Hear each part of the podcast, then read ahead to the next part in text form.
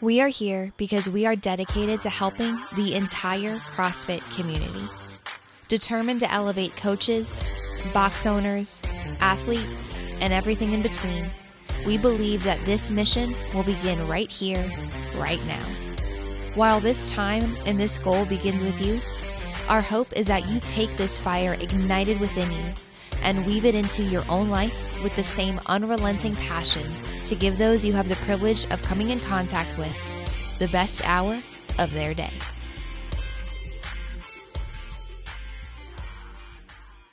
You started your business to help others. Somewhere along the way, you lost the capability of doing it on your own. Imagine how much different your business would be with an extra $10,000. Would you pay your rent? Would you buy new equipment? Would you pay your coaches more? Would you pay yourself? What if you could do that and donate to others? We started our business to help you. Finally, a, a payment solution for the micro gym space.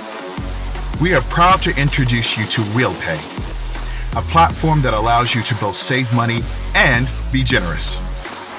With giving partners like the Phoenix, the Navy SEAL Foundation, the Green Beret Project, and other charitable organizations, you can trust that your donations will make a massive difference in the lives of others. Saving has never been easier. Giving has never been easier. Pay better. Do better. We'll pay. What a day we've got. This is potentially the most people we've had on an episode of Best Hour of Their Day. For the record, we've got Kevin Ogar, Logan Aldridge, Chris Stoutenburg, and last but certainly not least, John Prescott. Now, first of all, welcome. Thanks for having us, man. This is great. Yeah, there's going to be for... a lot. There's going to be a lot of interrupting and talking over people, so this is going to be really annoying for people to listen to. But let's do this. We'll, we'll do our best. I mean, those that listen know Fern interrupts me nonstop, so it won't be that much different for them to listen to this. But John, thanks for facilitating. We appreciate it. You got all these guys on here. My first question, and I think the question most people have when when seeing the guest list and seeing the title of this episode is what exactly is Wheel WOD? Great question. I think the guy who founded it should answer. Yeah, I think that's a stouty answer for sure. Reed. Sure. Um, so Wheel WOD is uh, is a competition platform, uh, in programming platform we built for adaptive athletes. It kind of came out of selfish needs of uh, myself and a few other uh, wheelies that were just looking for somewhere to do the open. So I started kind of adapting the open for a couple of the guys in wheelchairs, and uh, that built the next year. Along came Kevin Ogar, who also wanted to be involved, and uh, it grew even more. And then Logan Aldridge, who was like, "Hey, wait a minute, we want to do the open too, but we don't have wheelchairs. Can can you program it for us as well?" So it continued on, and then we started building, um, you know, a bit of educational pieces, but really more of like try and test stuff. So, because like no one really had any blueprint for this, it was just like we had to kind of make it up as we go and see what worked and what didn't. And uh, it's growing now to uh, to a really large competition platform, providing adaptive athletes places to compete, helping event organizers uh, build competitions, building competitions ourselves, and then providing programming for athletes that want to be competitive, but also athletes that uh, just want to learn how to do it and affiliates to go along with that. That's and, and to be clear, it's it's more than simply competition. You put out daily programming now. Yeah, yeah, yeah, yeah. We're we take we're trying to grow the movement to give, you know, uh, gym owners a chance to build their athletes uh, competitive or not, just giving them some tools to do that, but also uh, individual athletes trying to get them involved in this in the sport of functional fitness. And and how many different categories are there currently? If someone were to go online and they want to sign up for a wheel WOD for their box, how many categories will they get? So we have standing upper impairment. So someone like Logan, and I'll break it down in between above elbow amputation like Logan or below elbow uh, standing lower impairment, which would be above knee amputees, low, below knee amputees, club foot, anything that's affecting your ability to stand in your lower limbs. Uh, and then neurological, so neuromuscular, CP, MS, uh, could just be a brain injury. Um, seated, which would be seated one and seated two with hip function is seated one, without hip function, or sorry, without hip function is seated one, and with hip function is seated two. Uh, so that could seated two could include double leg amputees that work out in wheelchairs or in a seated position. Uh, sensory, which is vision and uh, and hearing, and then who am I missing? Short, short, stature. short, short stature. Yeah, yeah. Well, Ackerman's group. your division. Signed up Uh, for. yeah, your division. You'd have to show me some medical papers though uh, to compete. But you could definitely follow the program. We have a lower uh, wall ball target, which I, I feel is is needed. I think it's fair. I, I- I think wall balls. I honestly think wall balls should be set at height and weight by proportion to person. I agree, hundred percent. Kevin, what do you want to say? I was going to say, J- uh, Ackerman, I think this is the first time in your life someone's going to say this to you. You're too tall. to ride this ride. Category. But, but you, you did mention a piece of paper. Is, is that is that normal? Is that what goes on? Like in order to compete in an adaptive division, does somebody have to show up with a doctor's note or some sort of letter to prove it? So we're we have developed that process. It currently didn't exist. Uh, so we do either classifications where we see you in person or on Zoom, take you through a section of movements like the um, Paralympics would do if you were going to play a Paralympic sport, or you can provide us with uh, medical documentation as well um, to prove your injury. A lot of times you can see uh, just in the movement. Um, we have an initial classification process, which we go through, we give them a classification. If we see something different in competition when the field is live, their, their classification could change um, because it's really easy to say, oh, yeah, well, I can't do this and I can't do this. And all of a sudden, when the heat of the moment's going on, they're like, wait a minute, he just did all the things he said he really actually couldn't do. And that's a big thing that happens in Paralympic sport as well. It's why you want to see it happen in the uh, field of competition.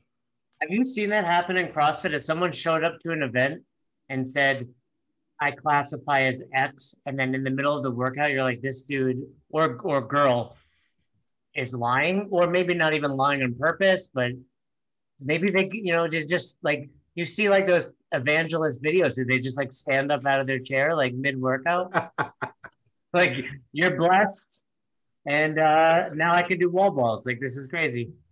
Uh, we've seen, we've seen like the it's usually in a different different situation, like in a seated uh, classification where we're pretty sure they're a two, but they're showing us and telling us that they're a seated one because they don't have hip function, and then we see the hip function happen when you know they're they're not prepared for us to really realize what's going on. They, they have to get up and down out of their chair, and they're trying to do it fast, and you notice, oh, So- just tucked his legs underneath them and kind of used them to stand up.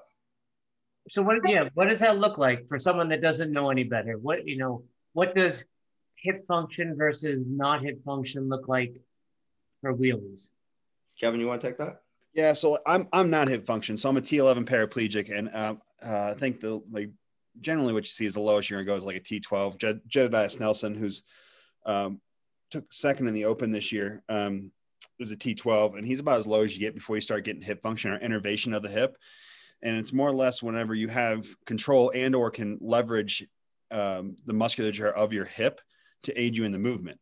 Can you get a little hip pop? Can you use it to help you get back in a chair? Can you use it to get a little bit of a kip going? Um, and what you're going to see more in, in seated two are people like um, uh, like Zach Ruleby is seated two. He has hip function. He, he's a double amputee, but he does have some hip function. Uh, Tom Yazgo would be a, seated two. He has uh, cerebral palsy um, that affects his lower half, but he can stand up and walk around a bit, but he just can't work out standing. Um, so you're going to see a lot more of that. Um, I mean, basically, if you if you can if you have your legs under control even a little bit, even at your hip, like if you can kneel and stay balanced, you're you're probably a seated two. Where if I if I like if I were to move to the edge of my chair and try to press something overhead, I would fall. Jed would fall. Stouty would fall. If you're seated two and you have, well, you have great. Shut up. You're a freak. But it Uh, sounds like it's a it's a big advantage. We all know hip extension is like vital to CrossFit. So And It's not, even, it's not even just the the ability to extend the hip and use that for power. It's also balance. Like I'm saying, like if I sit on the edge of something and I press overhead, um, I have, and even Stouty has the likelihood of falling over, even though he's really good at balance. Um, you do. I'll push you over one of these days. Um, But, but like, you gain, like, in other words, Stouty, are you and Kevin the same? uh, yeah, until we start breaking it down, like seated one has high and low, and I'm a low and he's a high. So we, we break it off at T6, which tends to have a lot of um, abdominal function. So I have abdominal function um, for the most part, and where Stouty does not. So he'd be considered seated one high, and I'd be considered seated one low. This is, it's really complicated. Yeah. Yeah, and I think Seated, seated is more the easy one. Wait until you get into the neuros. Well, and, and I want to hear what Logan has to say, but I mean, I would ima- imagine every workout that you guys are adapting takes a, a very long time. I mean, hours. And, and I think what's really important to remember, it's no different than when CrossFit started. You go back to 2001, Coach Glassman was like, choose a weight and do this and do that. And now it's evolved to Fran is 95 or Diane is 225. I would imagine you guys are 20 years later going through a lot of those same learning curves. What, what Logan, what were you going to add? I was just going to, on your question about the difference, you know, I think that's a really good question, especially from the perspective of an able bodied individual. It's easy to be, um, to simulate impairments and try to see what that might feel like for the athlete. You can, for instance, myself, put an arm behind your back and try to do a workout one armed and get a sense for what uh, my workouts may feel like. For the differentiation in seated one and two, it's really important um, and maybe overlooked from the able bodied perspective because you can't really simulate what it's like to be without hip function. You can have your conceptual idea of understanding what that athlete experiences with pressing, but you know, there's a lot like Kevin was just mentioning with core function and stuff. So yeah, I think it's really it's really important, uh, and it's a good question to ask, and for us to explain a bit more detail because there's a balance between additional divisions and making sure people fit into a category that can be competitive. And I think Wheel WOD's done a really good job at monitoring when it's appropriate to add that next division or to add the specificities within the division. And I hope listeners understand because they might start to think in their own head, well, if that's the case, well, then upper extremity, there's so many different types of condition impairments. No two individuals are the same. Well, shouldn't there be an upper extremity neurological single side condition division. And you're right, there really should, but we have to get the population to that size before we can justify those divisions. And it's really cool to see that it is to the size where we can have this many divisions. And I think generally speaking, we'll never cover all the divisions, but we'll cover some that allow individuals to like identify where their uh, eligibility falls into the appropriate division. Well, and it's it all comes down to like advantages and disadvantages, you know, and it's same thing within like able-bodied CrossFit competitions. When I was keep competing standing up, I'm six three. I have a lot of disadvantages opposed to someone who's like five eight when it comes to squat, like the depth of a squat or how fast I can move a barbell cycle through um, clean and jerk.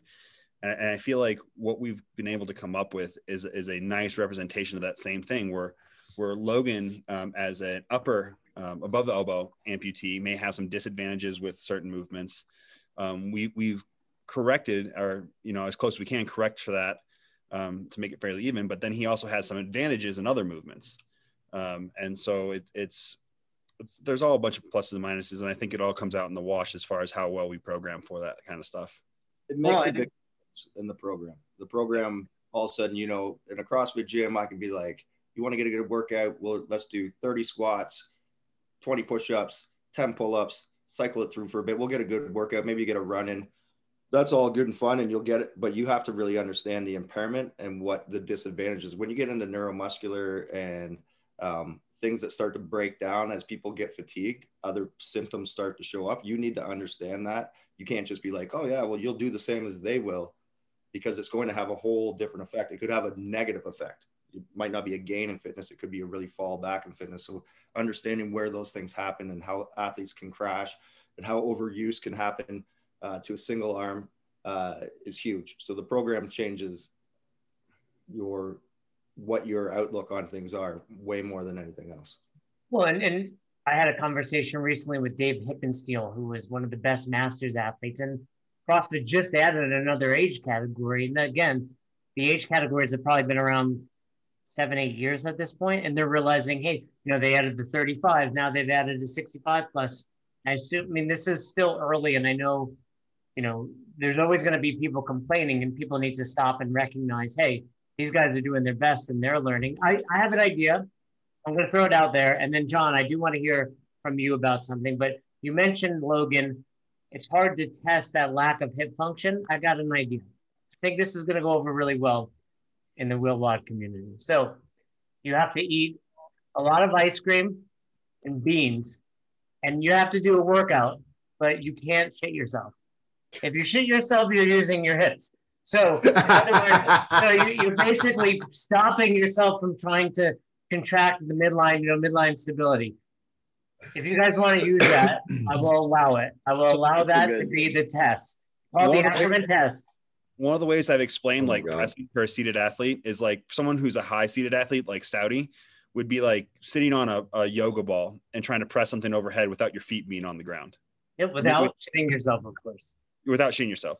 So like me, who's a lower, um, who's lower in, in, the injury, like mine would be like pressing something overhead while sitting on a Bosu ball, while someone with hip function would just be someone sitting on a bench and pressing overhead. So the stability in in those three categories really really represents how hard it is to balance and press or move um, for a, a seated high, lower or, or hip function. You know what, Kevin? That's good and great. I'm going to go with the shit test and yeah. If you, if you, if you poop yourself, you're trying to use your abs. That's you're really, trying too hard. You're trying too hard. So, John, you you are unique in this group. Yeah. Uh, correct me if I'm wrong. You're able-bodied. Is that the right term? For the unless you count any mental you know deficiencies that I have. But yes, overall, I would say I'm I, fairly able-bodied. You and I will be in that same category. Yeah. So, so talk to me about you know what that process does look like. You know, we hear from from these guys. Yeah. I think you know to take it like peel it back a little bit to know where I kind of fold into it is like I'm a gym owner and I had a very cool opportunity for Logan one day just walked into the gym and he was like hey like I'm an adaptive athlete and I was like this is something I think all gym owners need to understand and it actually brings a, a, very strong line of credibility to why Stouty started creating the programming downline that we have for affiliates like I had absolutely no idea how to coach an adaptive athlete and it wasn't until Logan made me realize that we gym owners are doing a very poor job of being prepared for an athlete. Like you, you can't just say, I can't help you. Like that's, if that's the way that you treat somebody who's in a wheelchair, then how do you treat your people who aren't right? Like I just can't help you. So when he walked in, it was a lot of learning and he, um, he introduced me to Stouty and introduced me to uh, Wodapalooza, which at the time was, um, it was a very small competition. It was, you know, Logan invited me to go down with him. He wanted to throw down and see what it was all about. The adaptive. My, the adaptive. Yeah. Yep. Yeah. They. Uh, so Guido had had worked, you know, in previous years with putting, um, as Logan likes to call it, a hand clapping event, um, where people can sort of just support the vision of bringing adaptive, and it was great. And I, I remember it's like on day, like a little stage, kind of removed. It wasn't as right well, these, these good job. You guys are doing exercise. Eight right? people competed, Stouty. Is that what you said? In all forms. Like, so there was a short stature, Kevin, uh, double leg amputee, standing with like one arm, standing with missing a leg. Right. So and no, at the same time, too, like not yeah. individual. Yeah. Yeah. And it was kind of just do whatever they could do. Uh, yeah. And people could see it. But from my perspective, from the outside looking in, I was brought into this. Hey, like Stouty was like, "Hey, you look like you want to help. Like, come on, you seem pretty cool." So I kind of started helping them, but watching the evolution of the event itself. And this this is framework that I still carry to this day, and I tell every adaptive athlete because like Logan basically started a brush fire here at the gym for competitive adaptive athletes. Like all my adaptive athletes want to be first place. There's no like they want to be the best, period. But what Logan helped me even understand better is there was eight people in an event that now has about 600 people registered to compete for and that's a time span of like seven years right so it's the idea that what they are representing is the opportunity to grow inside of a sport that never really had that much of a traction and how do you gain a competition into that? Like how do you try and what it's what it's looked like from my vision is seeing stouty kevin and logan and numerous other athletes taking the programming and learning. How can you actually make a competitive program? Because you you identified the problem. Everybody has their own variation of need So how do we streamline a com- competition that allows everyone to demonstrate their abilities, not their disabilities, right? And I always go back because Logan made me think these like, you know, I know I'm only the 11th athlete at this competition, but next year there'll be 20. And the following year there'll be 30. And now what's happened as a result of that mindset, and I have to remind Sean Eberly of this all the time. He's a short statured athlete. He's one of eight people on earth who have this condition. There's not going to be a huge athlete pool. But if you stay in it and all of a sudden people start to see it, and that's exactly what's happened. And now there is a short stature division with athletes who can compete for that division. So alongside of the evolution of the programming, which I think is only going to happen as the athlete pool continues to grow, is just the athlete pool creating a competitive platform, which actually, you know, Wheel WOD has done a pretty cool job of doing. So I'm definitely more on the outside of it, looking at it as a gym owner. I obviously don't have adaptations to those needs. So learning how to coach these athletes, that is to my point as a gym owner, it's the most important thing that you should be doing. Like if you're not learning, then you're not doing a service to your community. And as soon as my coaches all know this stuff now, we have adaptive athletes. I just had another one walk in yesterday. She's a full-on quadriplegic neurologic athlete. We're going to work with her. She's going to be awesome because she, she can. Did she walk? I don't want to be take she didn't walk in. She did not. Okay. She did not. She, I, I said that wrong. Just being clear, because I was like, that's impressive if you did that already. We already got her to walk in. I love what you're saying too. First of all, I love Sean. Shout out to Sean. I know he's listening. He's my super fan. I'm pretty sure there's, you know, single white female type stuff happening about me, Sean. but what I love about what you guys are doing is, and, and, you know, correct me if I'm wrong. I can't speak from this perspective. Logan, I know you were young, right? Kevin Stouty.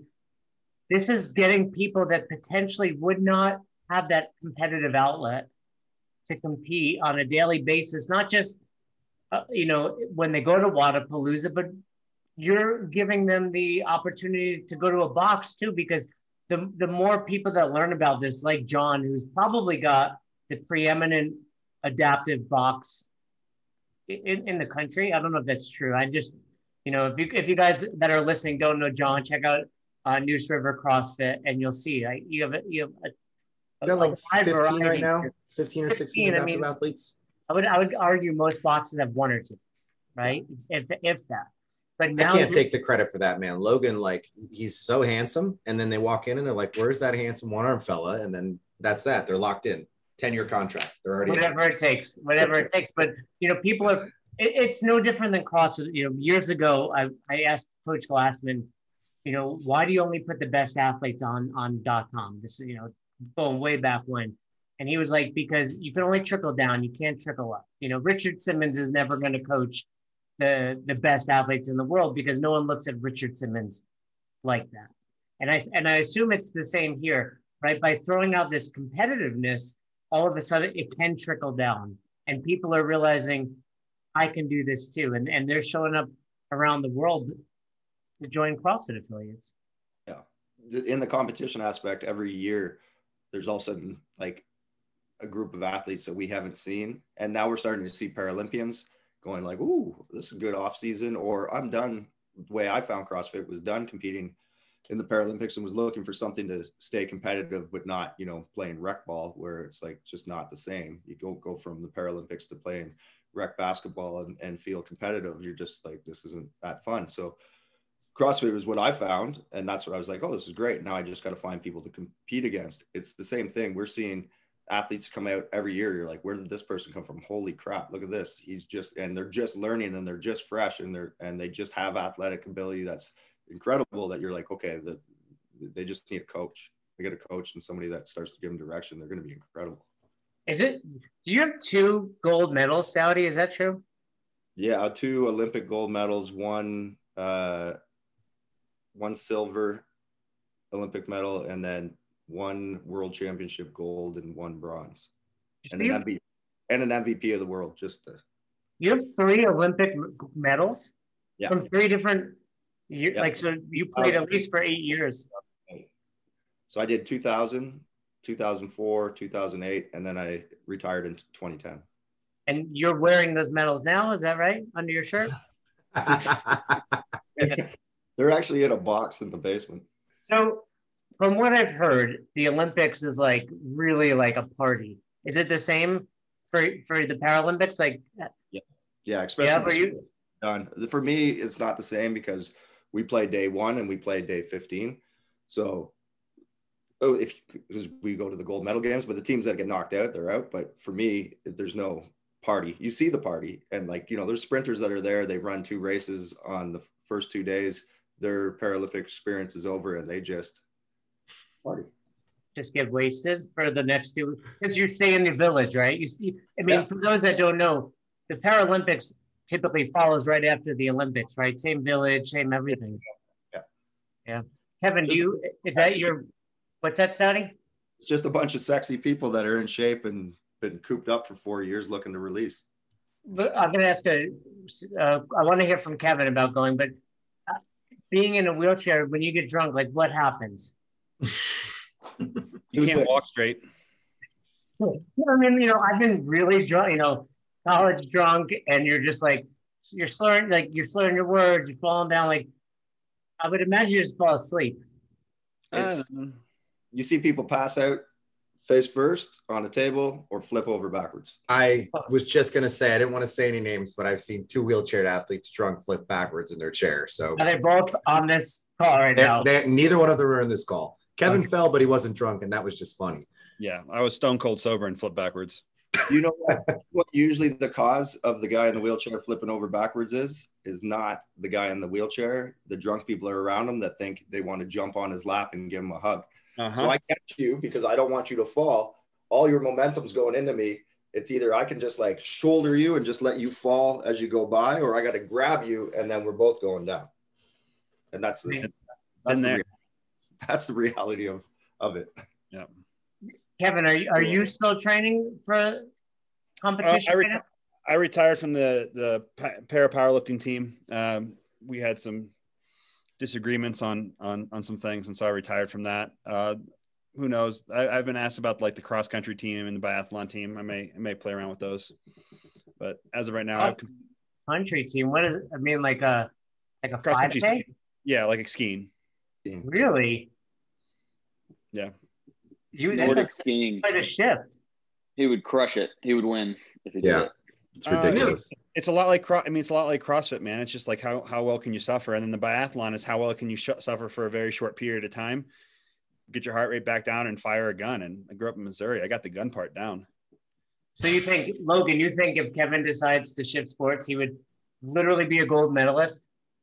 Yeah, I competed. I competed in Nordic skiing. I went to nationals and participated, and I know the seated guys, and you know, nobody trains the skier like uh, adaptive CrossFit athletes, and that is exactly what uh, Well, is the modality of cross Yeah, country the- the seated reason- skiing.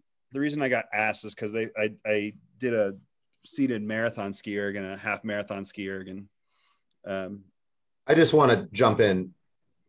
I want you to let that sit for a second. He skied a marathon with no legs. Well, I- you know, as you guys are saying that, and I'm thinking about it, go back to that hip conversation. You know, people that don't use the skier properly are probably not using enough hips, but it's really there's still a tremendous amount of hips. I mean, that just must blow you up. It's insane. I mean, yeah, it ridiculous. definitely can. It's one of my favorite things to do. I, I love the ski erg. Um, And that's why he's as wide as a door frame. awesome. That, that and the best of us. Yeah, I mean, that is a just for those listening who might work with seated athletes that is the go-to conditioning equipment. You get you you get they get to pull. They get to pull a lot. Uh, Well- and that's awesome. They push all the time. So Yeah, it's really good. the reverse motion that we do in a chair every day, so it's really good for shoulders, and it's one of the only ways I found to really spike my heart rate like I used to with sprints. Like row- rowing, and and that's also on me because I'm just not that good at rowing, and I'm not that I, I don't have the long arms like Stouty, so pushing I'm not that fast at. So ski erg's kind of my go-to. when, when you're in a wheelchair, do you feel your immune system is boosted? And I say that because you use your hands on your wheels. I'm just asking a serious question, John. This is something I think about, right? So, do you, you know, you, is your immune system boosted because you're exposing yourself to more germs? Are you asking us if we're better than everyone else? Then the answer is yes, absolutely. Well- agree. You're you're fitter than me, that is for sure, Kevin. But I mean, you have to like be aware of that. I'm this is a serious Uh, question. You have to You- be aware of that. I wash my hands a lot, That's yeah. about it. I do want to say, Jason, and this is something that Logan taught me really well. Like people are so afraid to ask people about their impairment. Like it's just a, it's like a very non-casual piece of content. And what I've learned, yo, what I've learned in the last five years, these guys will tell you anything. In fact, more than I've ever wanted to know has come out of Kevin Ogar's mouth. And I know you other two know what I'm talking about. But I think the, the bigger message is like, first of all, you have a relationship with your athlete. You should be comfortable enough to ask them serious questions. If, just because they are not in a wheelchair, do I need to know that they have a cardiac history? Absolutely. That medical stuff's important. So don't be afraid to ask. Like they will. I mean, there's a difference between being an asshole about it and actually asking a, a true question. I don't know which one you were going with there, Jason, but the point is. no, I think I think you're absolutely right, John. Having all of you guys have been on the podcast before, as well as Alec. You guys know Alec, and you know, one thing that you guys have taught me, not just from a, an adaptive perspective, you know, one thing I learned is from all of you is like, hey, just ask. People get really worked up. You know, I don't want to offend, and this it's more offensive not to ask. And I think that's just me personally. Like I'm, I will ask you anything because I know I'm not trying to offend you. I'm truly curious, and I think that's the best thing you can do for all going, you know, going back to all this, this shouldn't matter if you come in in a wheelchair, you come in with one arm, or you come in at five foot three like I do. Like, ask me questions, get to know me better. It does, it's, you well, know, I, I think it comes down to intent, man. And this is what I've always said: like being an adaptive athlete doesn't preclude you from being an asshole. Yeah, um, you, for sure. I mean, but like if, if your intent is to ask a question to make to help them out or be better, and you're not trying to be rude about it, and they snap back at you because they get offended for some weird reason because you didn't use the exact right term, that's on them. That's not on you. If I come in, you ask me about my impairment, and I snap at you for asking, like that that makes me the asshole. It's not you being the asshole. If you ask about if you say the word disability or handicapped or or you know uh, I know some people get really upset about you know saying someone's in a wheelchair opposed to uses a wheelchair. If they get offended by that because they want to be offended, that's that's on them. That's not on you. Well, and it's just for them. They got to learn how to. If they're offended by it, they have to educate. So you have to say, you know, I prefer if you said it this way, or I don't really um, feel comfortable talking about that right at the moment. Maybe you know, down the line here, maybe we can get into that. Let's move forward on the stuff that we need to talk about. What's important, but that's just people, right? Just you got to be a person. It doesn't matter if you're sitting down, standing up, missing an arm. Doesn't matter. We're all people. Yeah, well, I mean, one of my favorite moments was, and you were there, Stouty, on the WOD on the Waves. There was a guy in a wheelchair, and he was just kind of watching me lead a huge workout with Patrick Vellner, terrible coach, good athlete. But you know, I was running the workout, and the guy's just watching. And if it was somebody just standing there watching, I would have been like, "Come on in." So why would it be any different? I was like, "Dude, come on in." he left the workout like that. I, I wasn't sure how some of these people were finding the boat because they weren't CrossFitters, but he left that workout and he was like, that was amazing. And if I would have felt weird asking him to join, he may never have been exposed to, to CrossFit. Yeah. So, totally. Logan, you've been quiet over there. Talk yeah, to me about just, what's been going on. I mean, I know you're a big deal. You're on like Ellen and all sorts no. of things. So if you don't want, if you're no. trying to hot shot us, big shot us, that's fine. I get it. No, none of that. None of that. Um, I uh, I want the listeners to understand um, the big picture, the ten thousand foot view of why this matters and why it's relevant to them. Uh, the reason this is all um, applicable to CrossFit is because CrossFit embodies what it means to be like universally accessible its benefits benefit your life in the most profound functional way so how does it not it, it it's it's a no-brainer that the opportunity for folks with disabilities people with impairments to benefit from the crossfit methodology is clear we all know that Ever, all these listeners know that so I think there's a ton of value in what Wheel WOD is trying to do. Yeah, we talk competition stuff and specifics and all that. But like you mentioned, you alluded to earlier, there's a really there's a trickle down effect that is the priority, and that is um, the there shouldn't be a difference between um, what the expectation is of an adaptive athlete, uh, an adaptive athlete coming to a CrossFit gym for the first time, and an able-bodied individual, individual coming to a CrossFit gym for the first time. Onboarding should be similar. We're teaching what a CrossFit class looks like. We're teaching what the workout looks like and Wheel WOD takes out the biggest struggle. Now you, as the coach or as the owner, can you can instill the mentality, the mindset, the aura of this is no big deal. You're another human being coming to join our group fitness class. You don't have to view it as, okay, now you're an adaptive. I got to ask all these questions. I need to understand a lot more. These are the questions you're asking anybody coming into your fitness class. And now the Wheel WOD offerings allow you to not have to go into the thick of the weeds of how am I changing this? How am I modifying and customizing the workout for you? Now I have you are inclusion to the core because it's a part of your daily offering, whether they show up or not. You have seated versions, upper versions, lower versions. You have the Wheel WOD workout you programming is taken out of it. And I think something that we we don't we haven't mentioned very clearly on here is Wheel WOD is able-bodied program. I mean, yes, affiliate program, but it is able-bodied individual competitive programming. Stouty took an individual to the CrossFit Games from Omar Stouty. Where is he from? Venezuela. Brazil? Venezuela. Venezuela. That's right. He was doing Wheel WOD programming. Actually, Stouty was programming almost the same thing for me, making the adjustments for a one point of contact athlete. So doing very similar volume to this guy. And that's when I, I truly believe that was the fittest I've ever been in my life. That's when I went to the Wheel WOD games in, uh, in Collingwood in 2019 and won. Um, but that same year, Stouty was the coach. He was in the, the, you know, the athlete prep area at the CrossFit games. And to me, that was incredibly profound because it's Stouty's not just a great wheelchair coach.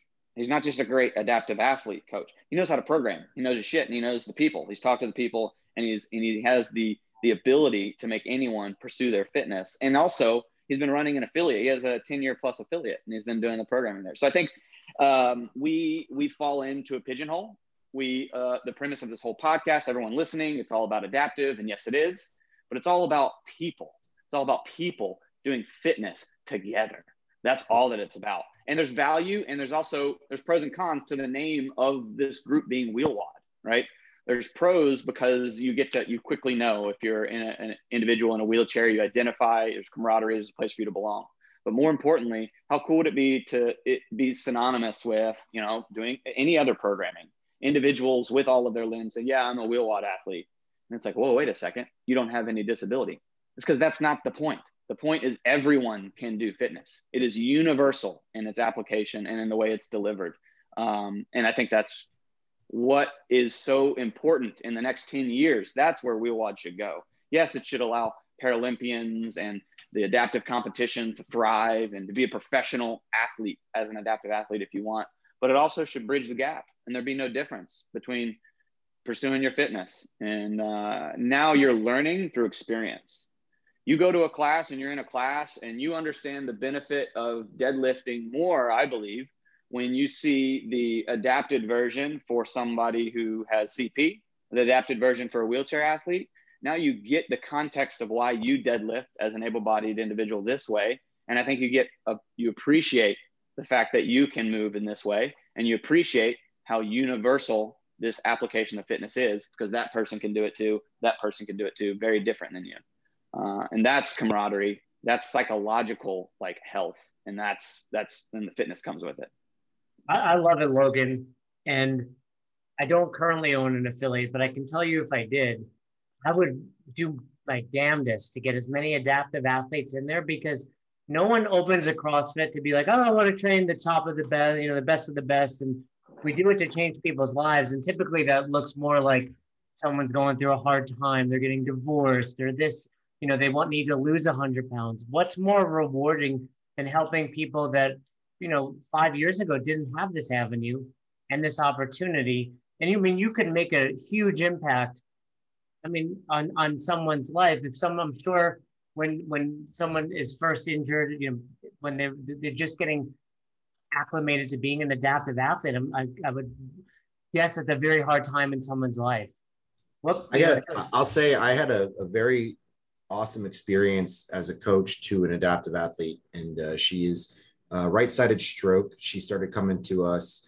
Um, now we've been Neuse River's been on the Wheel WOD track affiliate programming for like I don't know what two years. Um, and That's, yeah, uh, I'm going on three. The woman I know, I, I, forget her name. What's her name?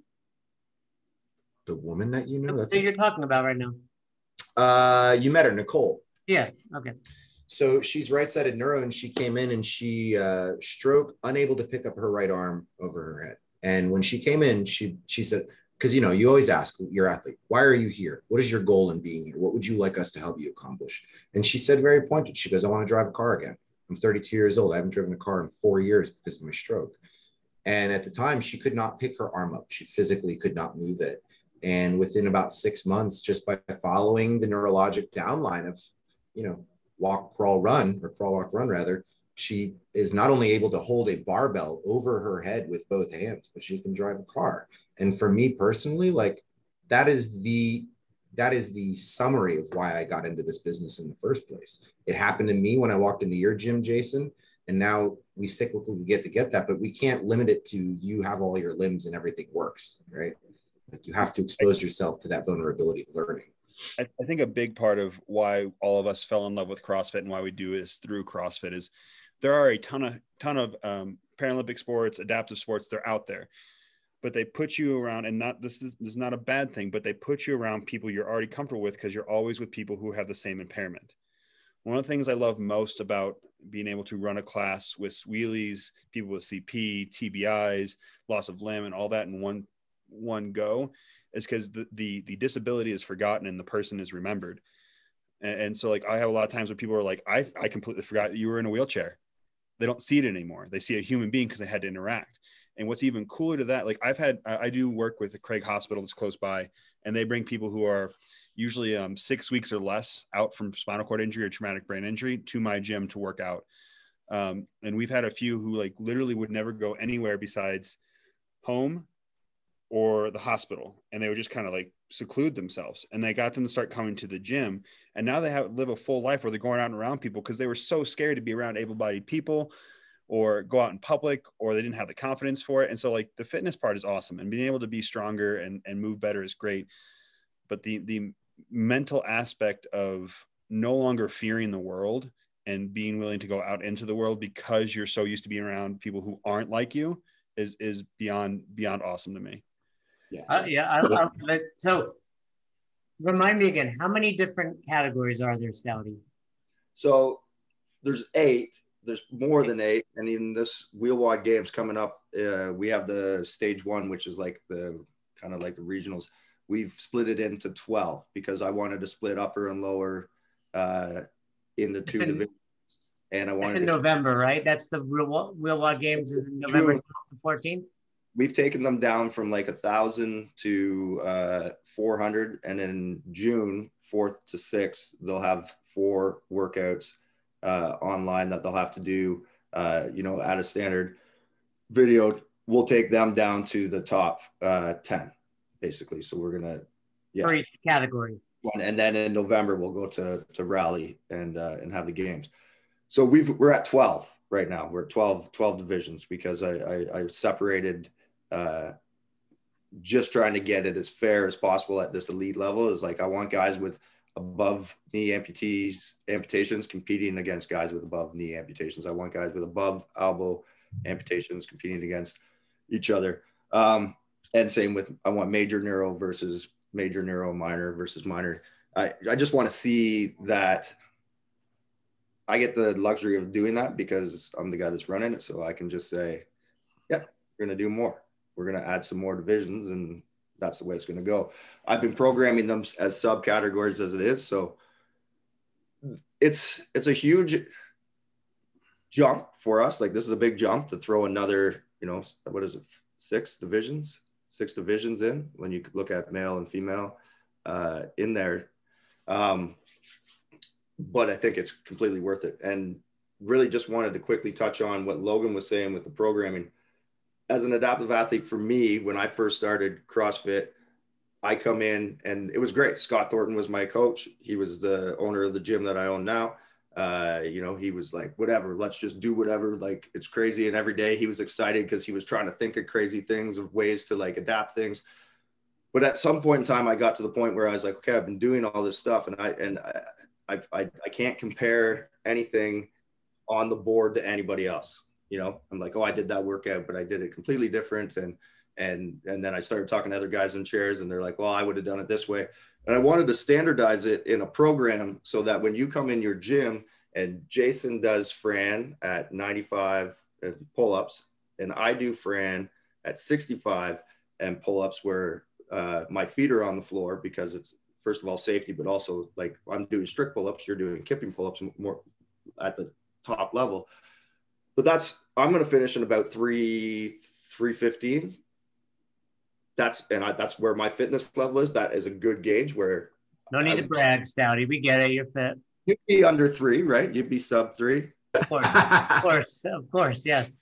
So, but that's what I mean. So, like, that's where we're at. But that, to me, then I get to put. I look at the program when I open my blog for my gym. I'm like, oh, the seated workout, okay, sweet, and I get to put my score up, and it's not modified or uh, scaled or whatever. I'm in the mix, and I'll and I get to feel like I'm like, yeah, man, you did that at your capabilities, and I did it at mine, and these are my RXs. Not having to, like that little RX being taken away from adaptive athletes because they didn't do it exactly the way it's supposed. That's a mental mindfuck. Like it is, it just uh, upstairs. I've had that conversation numerous times with people, and I, where you you know, you when you always say the word scaling, it's like, no, we're not, you know, this is important for people that haven't heard those old episodes.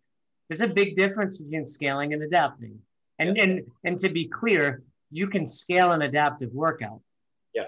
Oh yeah, yeah. we provide all the scaling for the RX movements. How many t- so one of the big issues at a box, I'm sure you guys have all dealt with it, is someone will inevitably click RX when they didn't go RX, and then the other members lose their minds How's that work in the adaptive world? Do you do, you guys do the same thing? Do you hear the same complaints?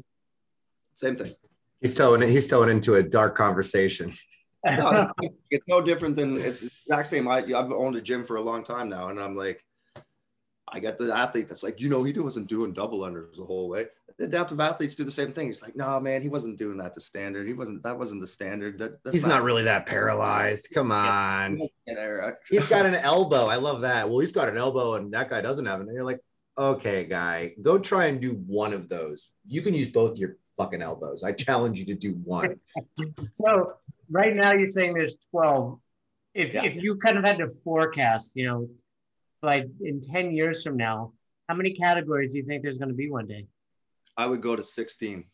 I have 16 in my head that I can see that would be uh, separating the quadriplegics for sure. They've got to have their own, them being in seated one, even on a multi limb subcategory, just as it's just never going to match up. Like they can't get in and out of their wheelchairs the same. We, we have to really reduce programming or really change programming to and you, you lose that like apples versus apples. Now it becomes apples and oranges again. Uh-huh. So I suppose. I'm going to throw out a 17th, and I think there should be a five three and below, right? Just so short stature high. Short stature. Oh, I like it. That makes me feel better too. That does make me feel... games athletes. You could call it like the Clydesdale short statures. Yeah, I, I like that, Logan. Yes, I'm. No, I do like short stature high, right? Up to yeah. five three five foot to five three, and then a short stature low is like your your Mikey's and your Sean's. Mm-hmm. And you know, I, I do question Sean. I think he might be short stature high. He is. He's cheating. Speaking of cheaters, we got to throw Sean in there. So, um, did you see his muscle up? I saw that. He's a monster. Yeah. First, and I, you know, it's funny, and I want to give Sean credit on that. He has been working on it for quite some time and we've gone through a whole bunch of skill progression stuff and he's been on it like he'll come in and he'll do it and then he finished it and we were just kind of sitting around the whiteboard and i was like hey man are you the first short statured person to ever do a bar muscle up because as far as i know so i thought that was really cool i mean that's he, really freaking cool yeah that's, it's super cool i mean i'm the first short stature high Yes. do it. so you said you eventually going to have 17 classes. How many are there in the Olympics?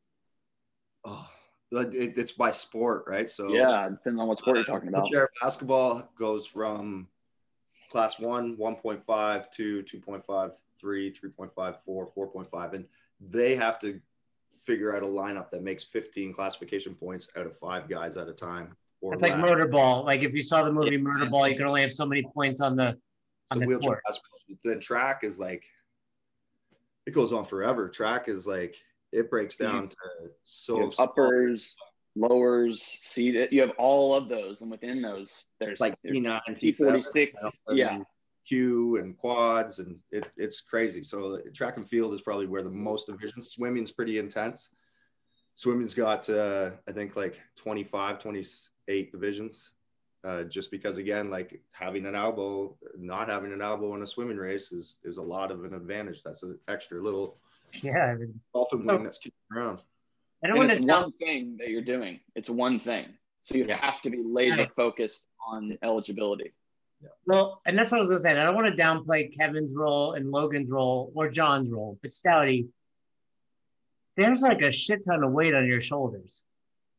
Is Yeah, that I got- true? I mean, am I just making this up? I mean, everybody else just nodded their head in agreement, but hearing this, I'm like, this is like the godfather of adaptive fitness.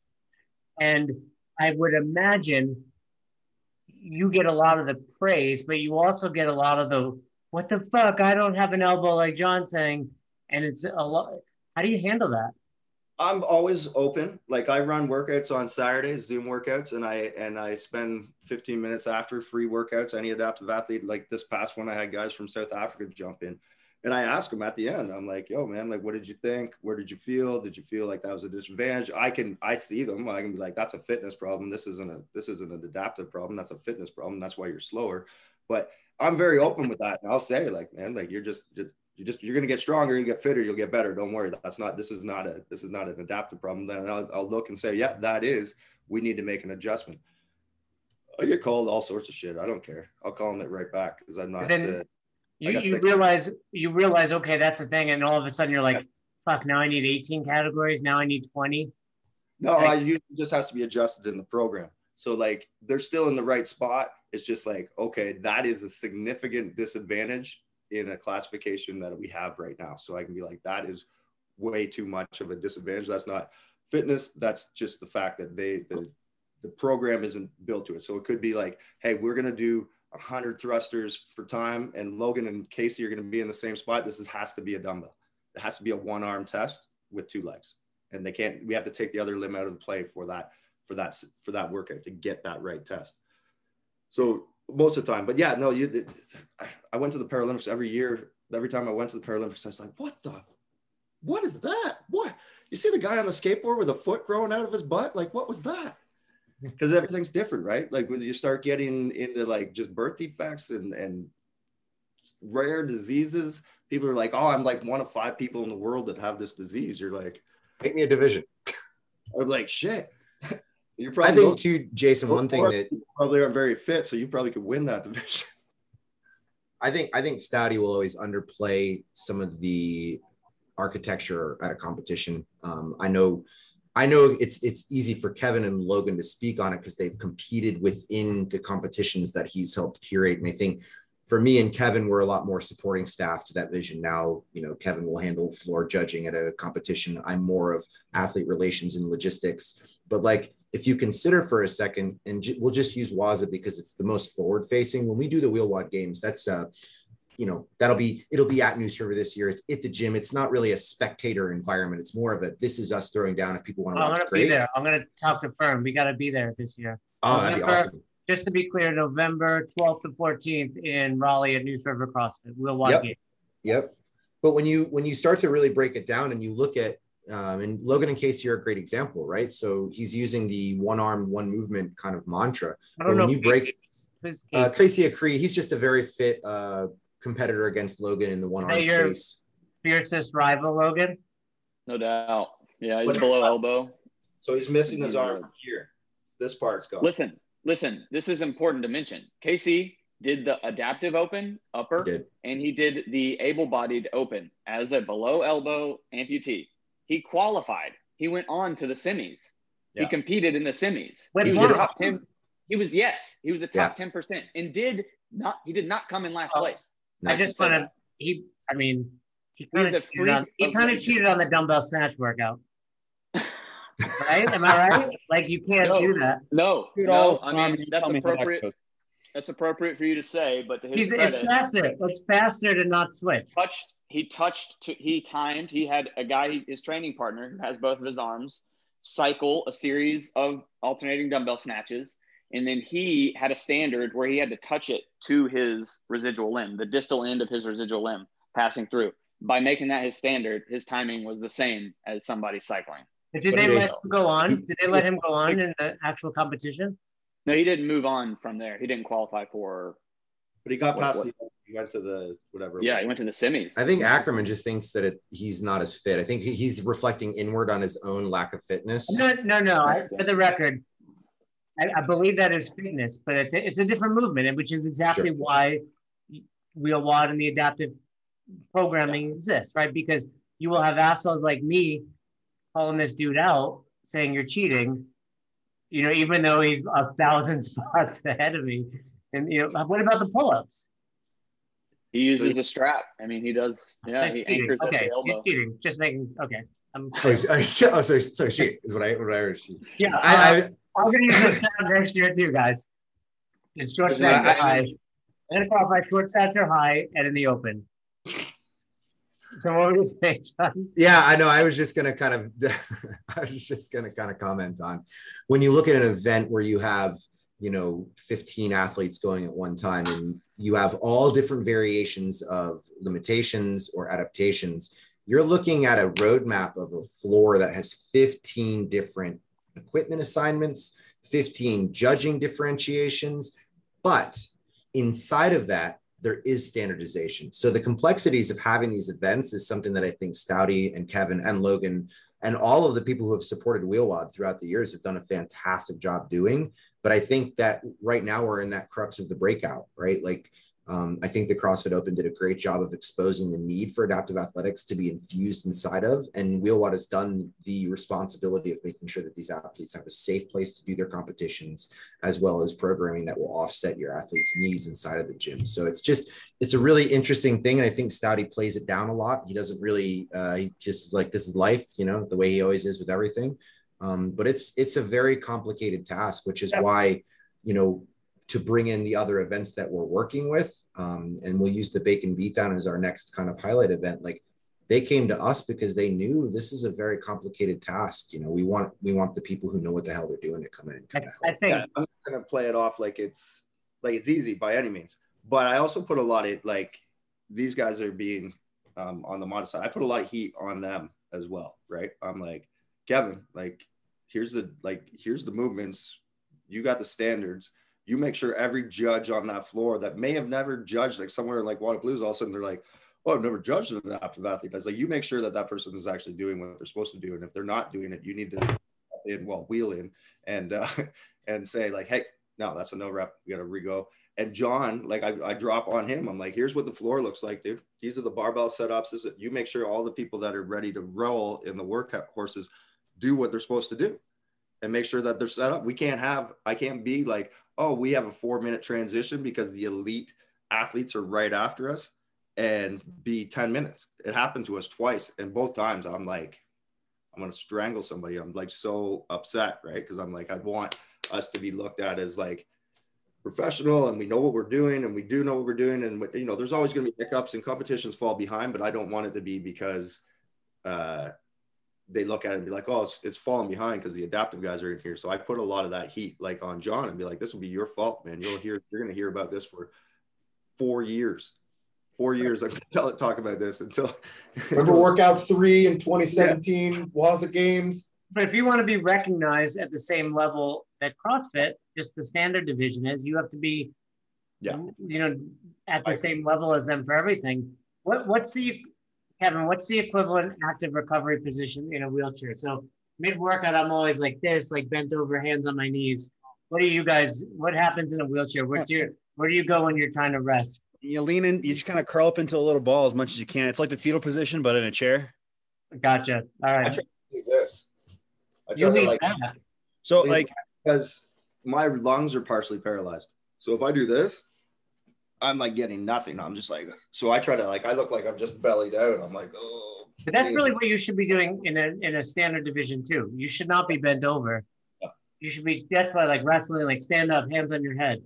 Yeah. So we should be we should be taking that from you, Stouty. That's a good tip right there. yeah. Well, lose part of your lung capacity, paralyze it for a bit, get someone to stick a needle in there, take the half part out, you'll learn quick. And immediately as you're saying that, I'm like, there's a that's a division too, right? You have to consider that. Yeah. Oh yeah. So when someone's judging a- an adaptive competition, can in other words, I've judged the CrossFit Games.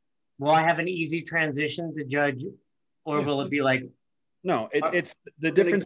The difference in judging is is this: is that like when we roll in, and this is the speech I give to uh, like when I run judging at Wodapalooza and whatnot and whatever else, is that people just don't want to no rep cripples. Like that's the bottom line. They're like, you do I have to You're edit that out? Bobby, Do I have to edit that word out? You can't What? say use you can't use that term. Kevin Can't cripples? am I not supposed Are to say say cripples? it? Yeah. Okay. Gotcha. Cripples is not a good word to say. Cripples. Sorry, got it. Um, so they don't want to know up these athletes because they're like they're inspirational or they're they're they're trying really hard, and that's a that is a downright insult to their athleticism. That's a, that that is more of an insult than using the c Yeah. word, as far as I'm hearing, right? Because it's like you're gonna no rep Tia, and if she's a freaking inspiration, right? No different than Sean is. I mean, look, look, Logan, Logan is a monster of an athlete. And to tell him that he can get away with whatever he wants to because he is missing an arm is, is a direct insult to his character and to his athleticism. And so if you know what you're looking for, like we we set out the standards very, very clearly. If this doesn't happen, this is a no rep.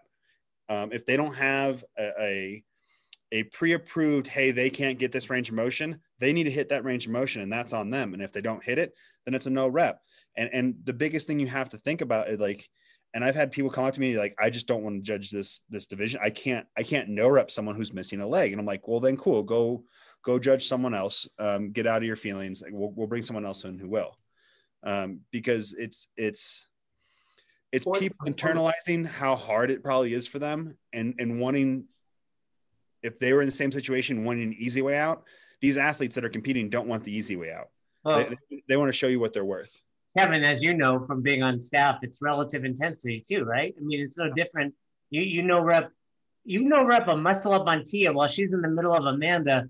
That's an expensive no rep. No, doesn't matter if you're in a wheelchair, one arm, you know, whatever whatever's going on. It's it's relative intensity. That's the beauty of CrossFit, right mm-hmm. there. I mean i've had people me and johnny have, had people threaten us because we know up some of their athletes um, you know shoulder to overhead means shoulder to overhead not not chin to overhead i, I don't care that you're missing a leg um, it, it's it's I also think too that starts at the top. That's the way you should coach all of your athletes. Period. Full stop. Doesn't matter. And that's the way like, um, and I and I reference Logan again, but like he actually made me kind of have the empathy in that space where because I'm always like I'm you know I'm a gym owner. Our currency is empathy, not money. We're idiots. We only want to help people all the time. But he was like, I want to be held to a standard. Like don't don't hold me back because you think I can't. And when that kind of got into my brain, now when somebody walks in the door who's an adaptive athlete, the very first thing I tell them is, You're an athlete here. You're nothing else. You're just another person coming through the door who has limitations, just like everybody else who comes through the door. So let's figure out what your limitations are. And that's how we start. You know what that sounds like? We work with a lot of affiliates that are afraid to raise their rate, rates. And it's you're projecting on me.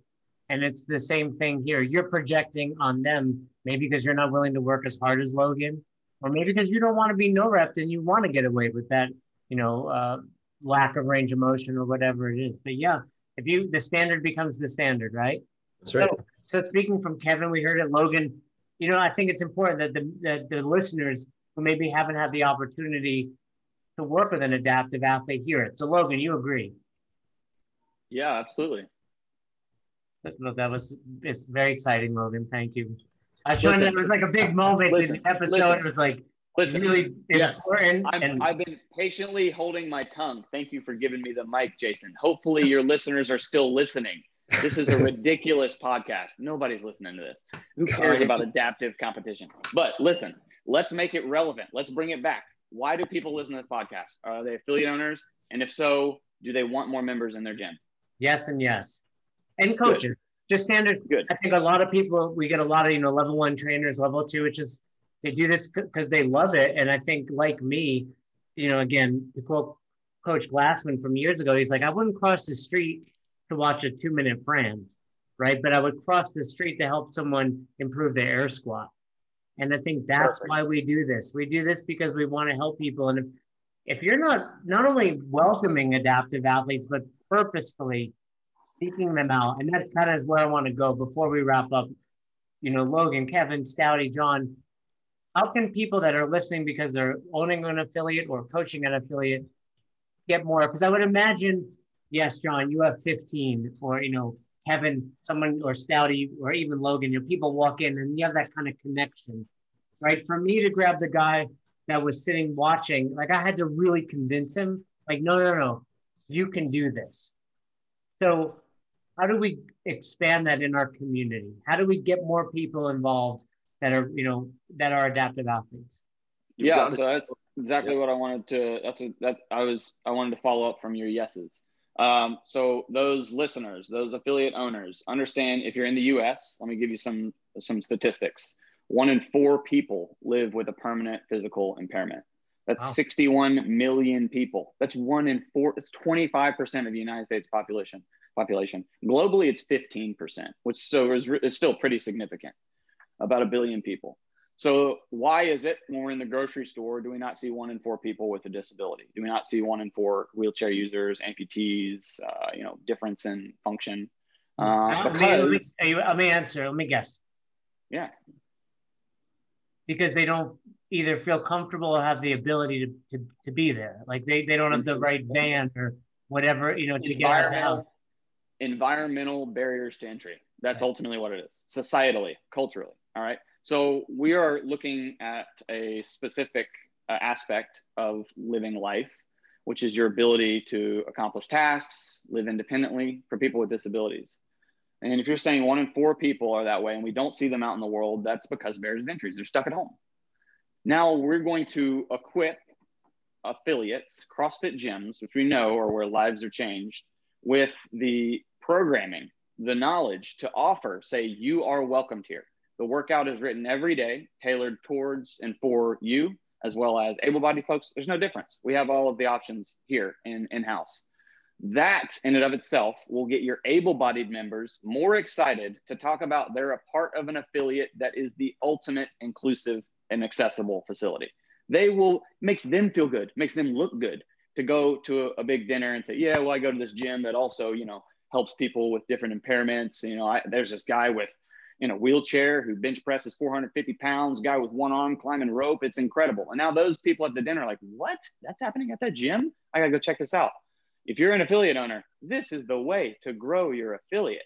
This is the way to get one adaptive athlete in your door and then to become the spokesperson, the face. And I appreciate John saying that I give me credit for what has happened at Neuse River, but I can't take that credit because it's a part of the Wheel WOD momentum. It's a part of, yeah, me being a part of that gym, me wanting to advocate and reach out as much as I can in the Raleigh community, but also the next member, once they come in there, they're the leader. They're the next one to recruit the next. Like all of the Christies, the Seans, the Shanes, all of these members who have been adaptive athletes at Neuse River for years, they don't, I'm not the leader. They're leaders. They're all voicing it and bringing in new individuals that are able bodied folks. And I think that's a really powerful message. I think we all know in our heart of hearts, it's good to support adaptive athletes. It's the right thing to do. Might not make us money, but it's the right thing to do. No, let's talk business. It will make you money. It will make you a lot of money as affiliate owner if you do it right and you treat all humans as humans. You don't treat adaptive athletes as up on a pedestal. They don't need to pay a membership. Oh, no, they're just great and hand clap. No, they're a member. You need to reduce their limitations, increase their work capacity, and give them a better quality life.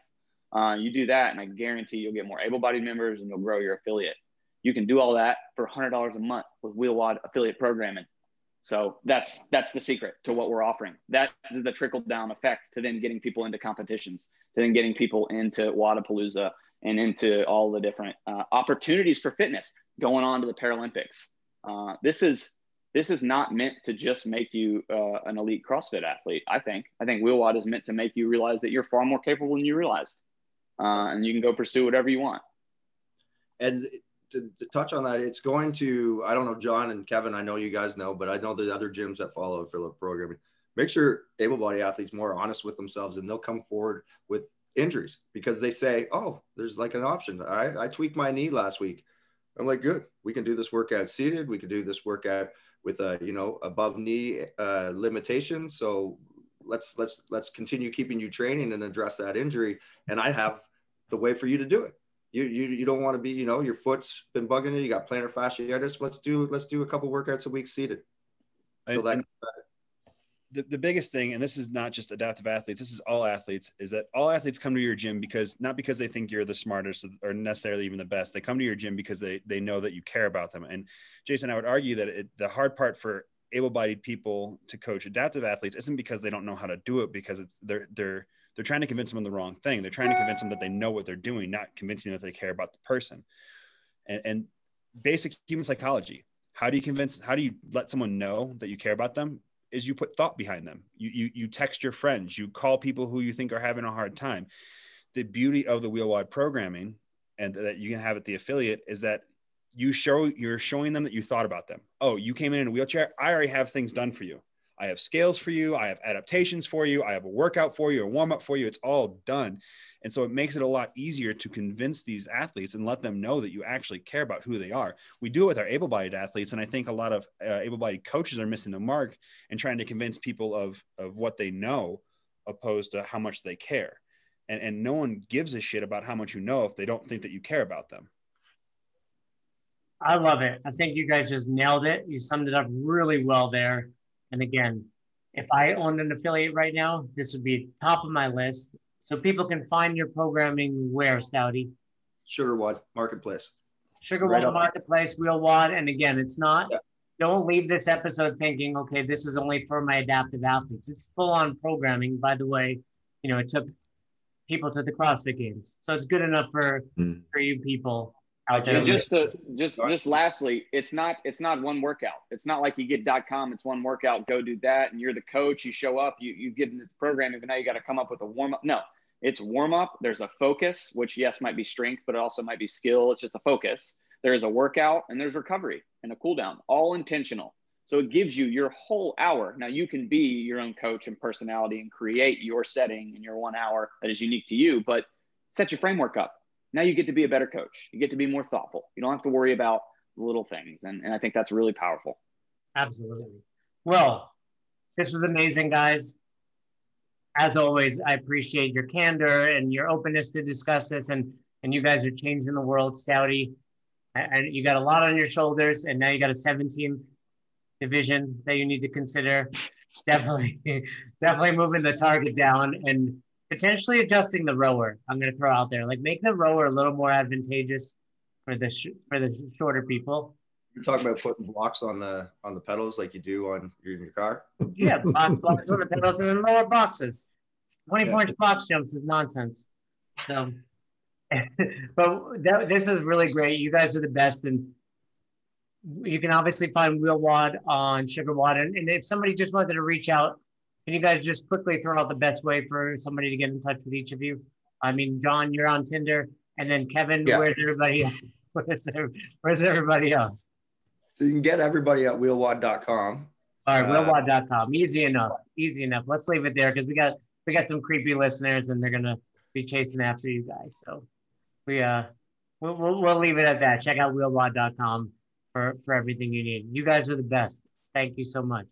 Thanks, Jason. Thanks a lot, Jason. Appreciate it.